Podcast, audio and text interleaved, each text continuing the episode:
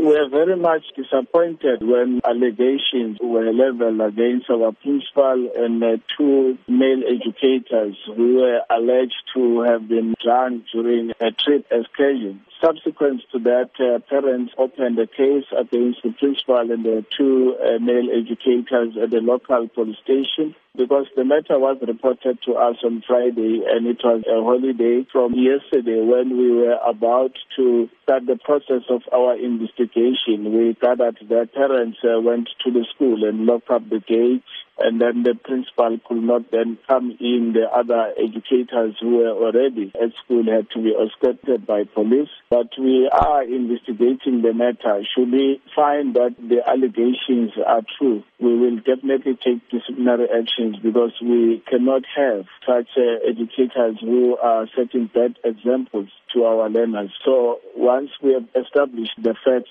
will then be able then to come up with a way forward. But we want to emphasize that if this is true, definitely we are going to take disciplinary actions. What support is being offered to the children at the school? Our psychologists are also involved in terms of them getting the statements uh, from the learners because for now we're not dealing with the fact but we are dealing with allegations. The second inspector is also dealing with, with the matter. How concerning is this incident? We are very much disappointed because this is one of our best run schools best schools in terms of results. We've always been uh, making an example of the leadership and management of that school referring to it when addressing even workshops and other schools to then say they must go to that school to observe some of the uh, best practices.